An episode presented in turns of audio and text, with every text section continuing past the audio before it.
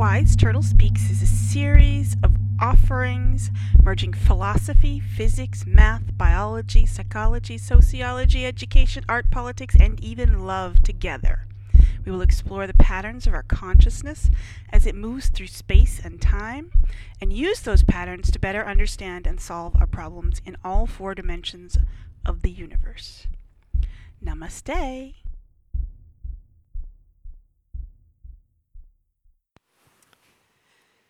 You hear a lot of talk about inequality, but um, you have to ask inequality of what? You know, anytime you make a, a grand statement, a generalized statement about something existing, um, in the real world, you have to say something in existing in what circumstances, you know, given what factors. Uh, this is this is crucial because uh, without context, things are essentially meaningless. So I'm going to put something into context for you. Um, when I was a kid, uh, in first and second grade, uh, we lived in my my mom had left my dad and uh, checked up with a, a new guy, uh, my soon to be first stepfather, um, and we moved to this gritty city, uh, small, very small city um, called Biddeford, Maine. And uh, it was a fairly poor city, and uh, you, you, most people would call it working class, although that, that sort of means nothing to me because most everybody works. Um, and class system doesn't make much sense to me. But anyway, um, that helps you picture this town. And the school that I went to, this this was just first and second grade, and amusingly, the school itself was literally just first and second grade, um, which is somewhat rare, but apparently not super rare in Maine because uh, there was another much richer town that I lived in that also had a, a school that was literally just first and second grade, and and this school, um, actually both of those schools and both of those towns were literally just two two classrooms, uh, one on top of another. the first level was first floor was first grade, and the second floor was second grade. Um, so there was this big squarish building, and if you can picture the uh, the the yard um, of the school that I went to in Biddeford, um, there was nothing in it, and by nothing I mean nothing artificial whatsoever, and basically nothing natural whatsoever either. It was literally just a dirt, uh, primarily a dirt um, yard because of, you know, 50 school kids running around in it every day. Uh, there was nothing that grew, there was no landscaping. Uh, it was just a fenced in yard that was all dirt. So we had to amuse ourselves when we were out on recess. And um, one of the things that people had come up with to do during their recess was to play marbles. Now, um, I'm not sure exactly how it happened, whether I got marbles first before we started playing this game uh, and I brought my marbles to school, or if I saw other kids playing marbles and told my parents that I needed marbles. Um, I, I, don't actually remember what instance. I, I, imagine I probably had some marbles already, uh, but I don't know. But regardless, at one point, um, I actually collected a, a nice bag. it was, ironically, I remember this very distinctly, and I, I still have it, or at least I got another one, but I believe it's the same one that I had. Uh, but it was a Crown Royal, which I believe is rum. Um, it's some sort of alcoholic drink. I had a Crown Royal bag, which is this very pretty, sort of bluish purple uh, with, with sort of yellowy gold thread contrasting trim, uh, and, a, and a very elegant, sort of satiny drawstring um, on it, and I that's what I kept my marbles in. it was um, it was sort of exemplified in my life. Sort of this this exquisite, fancy, high quality, uh, but being used for a, a totally unrelated purpose. uh, creatively by little me. Um, and, and, and totally not knowing what I was doing. Um, but anyway, so I had this bag of marbles, and um, at one point it got quite large because I don't know whether I collected more marbles on my own, um, or I, I, know in one case my my aunt, one of my uh, more eccentric aunts, actually my only eccentric aunt, uh, the one who lived in Amsterdam and was a belly dancer in a Turkish restaurant. Uh, that's how eccentric she was. Um, she gave me some marbles that were clay, that were handmade clay marbles and hand painted or whatever from Holland, I believe, or somewhere in Europe. Uh, so I had these fancy marbles, although they were clay and they, they weren't glass, they were much lighter. They were unusual and they didn't work very well for the game. But nonetheless, I had these these marbles. So I had, you know, I had a nice hefty bag of marbles, which I very proud of. And Interestingly, though, the game that we played most of the time in the yard at school was a game that was somewhat akin. I don't remember entirely the rules, but um, it was somewhat akin to um, golf combined with croquet. So at the uh, by the stone wall um, on one side of the yard, we would dig a little hole with our foot, with our shoe. Um, you know, it was a couple inches deep and probably a couple inches wide. Um, and that was sort of the, the goal. The idea was to get your marbles into that hole. Um, and you had to stand, you know, five paces back or something, 10 paces back, I don't know, um, and drew a line in the sand. And you had to start your marbles there, and you could only shoot your marbles with your hand um, along the ground. This was kind of like golf in that sense. And in the sense of croquet, there were, you could, um, your marble didn't necessarily make it all the way to the end um, to get into the hole in one go. So you could actually, uh, there would be other marbles in the root, and you could knock somebody else's marble out of the way, or you could knock your own marble into the hole. Um, I'm not sure how well this worked, but I remember this so I'm pretty sure that's how it worked. But the, the idea was that you didn't need very many marbles for the game. Uh, there were, you know, you, you, tended to only have a couple of marbles on um, going at any given time at most. Because, you know, once you got a hole, once you got your marble into the hole, you take it out of the hole and rack up a point and then use that marble again.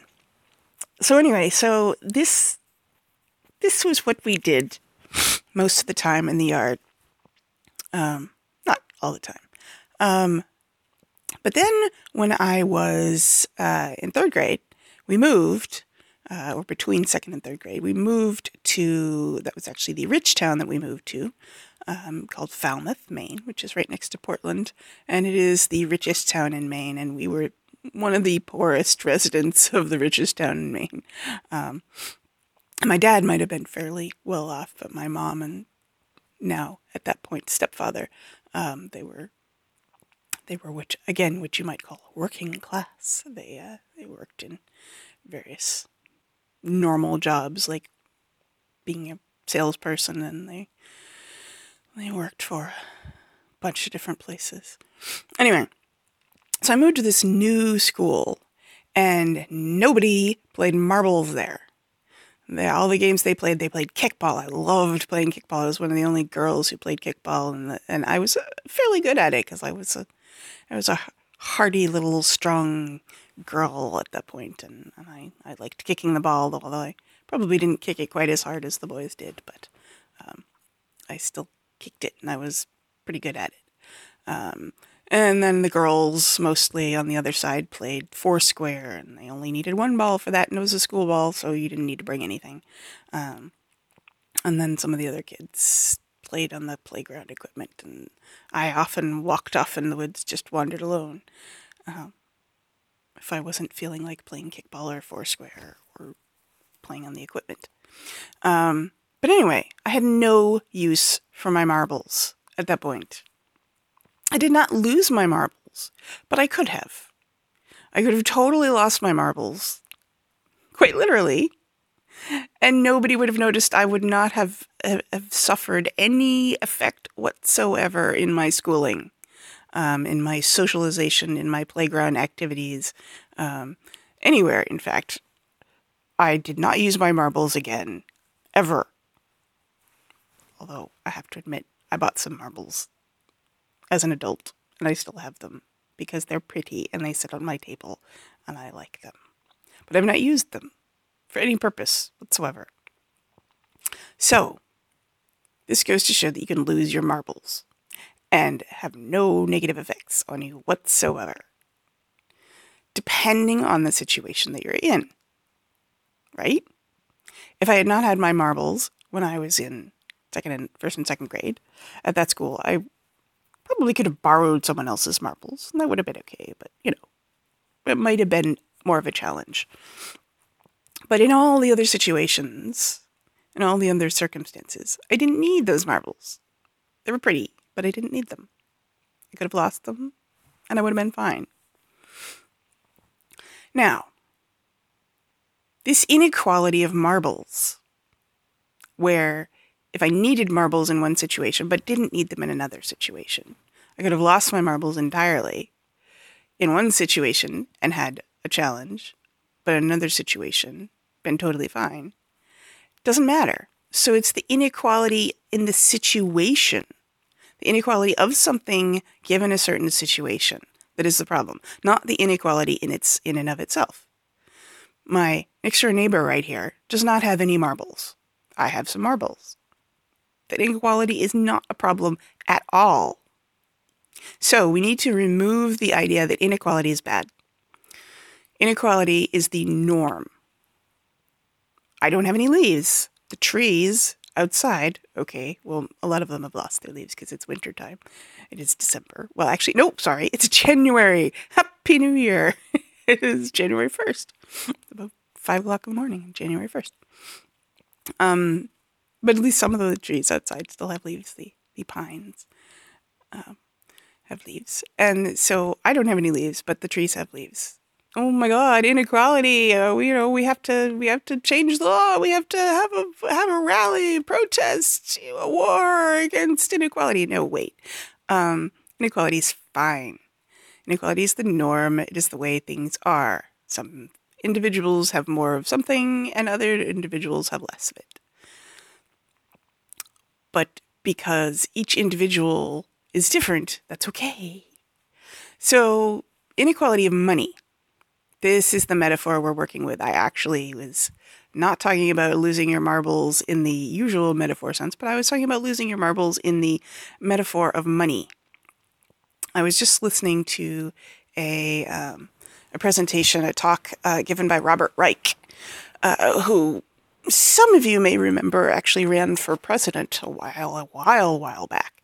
Um, but he was uh, he's an economist, uh, a very progressive economist, uh, who written a lot of books, and he was he was like the I don't know whether he was a treasurer. He wasn't the treasurer. He was he was like an economic advisor or something like that to probably Clinton, I believe.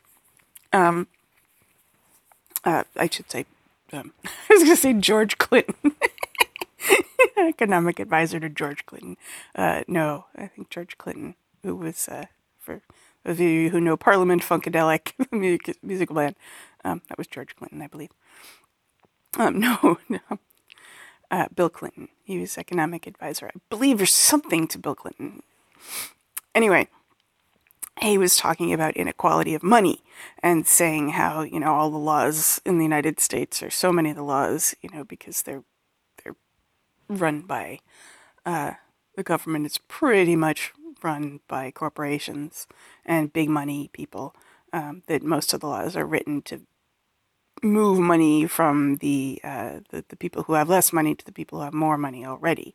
Um, I'm like, okay, well, let's push that to its extreme. Let's actually let that happen. Let's make it more so. Let's get rid of as much money on the on you know one side and give all the money to the people who want the money, right? except that let's change the situation from the situation of where I was in sec- first and second grade uh, to the situation of where I was in the rest of the my grade school. Let's make it so that you don't need the marbles. You don't need the money. Let's make our our our government, our society, our communities, starting at the community level and the family level, um, super local and the local, and make it so that we don't need money. And I don't mean by let's create, you know, a cryptocurrency that's that's money but not money. No, let's let's just stop this particular game of marbles and let's start an entirely new way of living where you don't necessarily have to play that game. You can play a different game. You can play a game where there's only one ball, like Foursquare, where everyone shares it. Uh, so that might be a community center where everyone can go um, to get their resources. So there's there's one centralized location where you go and you can get your food and you get your electricity and you can get your um, you know education. You can get all the stuff that you need right? You can get your communication your internet whatever. There's a community space so everyone can go there if they don't have these things at their own home or if, even if they don't have their own home maybe they can maybe they can stay there in the community center. Maybe there are residential areas in the community center as well. Um, you know small compact you know nothing more than absolute necessary for for you know basic living necessities. So we have that option. And then there's uh, the, the kickball option which was the same thing. There's one ball and everybody gets to share it in the same the same area. Um, or there is the option of um, everybody sharing what they have. So, for example, I could bring in my marbles, since I had a lot of marbles, uh, to the new school system, and then people could use them on different days. You know, this is the library idea. So, you know, you buy one book for the whole group from the rich people, you buy one movie, you know, you buy one copy of Star Wars, and then, you know, at different times, different people can borrow it and take it home um, and use it in their personal space, not sharing it at the same time, but, you know, sharing it over time. And then there's the option of people contributing um, their own specific skills and abilities to make the things that people need. Um, so, for example, if I was out on the playground and we didn't have a game to play, we didn't know what to game, we could actually make up a game. You know, we could use our intellect and our creativity and we could say, well, let's invent a game using the resources that we have. You know, let's say we have trees. Let's invent a game that involves trees. You know, maybe it's some form of tree tag or something, you know. Um, so there's there's that other option of uh, not sharing physical resources, but using uh, the resources that actually exist already, and using our intellect and our, our mental resources to come up with a way to use the resources that we have to serve the needs that we have directly without money without marbles. so we can create an environment where we don't need the marbles or where we can use a limited number of marbles that one individual has. So this means that instead of worrying about who's got all the money and how we're going to move it around and how we're going to allocate it, we can just say, hey, you want money? Here, take all the money. You can keep it. That would be the same as, you know, somebody saying, here, here, have some marbles, Charlie. You can have all the marbles. We don't want them anymore. We don't need them. You keep them. And then everybody else doing something different. So we can give all the money. We can let the, the people who want the money, the, the Trumps and the Bill Gateses and the and the Mark Zuckerbergs have all the money they want, do whatever they want with it, and we can play a different game. We can come up with different ways of enjoying life, of coming together and meeting our needs for the, the playful, joyful activities that we want to do that make us feel better and are meaningful to us and improve our lives. So that's why you can lose your marbles and be totally fine, and why inequality, whether it be marbles or money, is totally fine as long as we understand what we really want and what all the different alternatives are, all the different good ways are for getting what we want. And I'll leave you with that. And I do wish you a very happy new year and that you find ways of helping you and the people around you, the people you care about, the people maybe you don't care about, um, find what they need to be joyful and creative and awesome and achieve their dreams and your dreams. Namaste.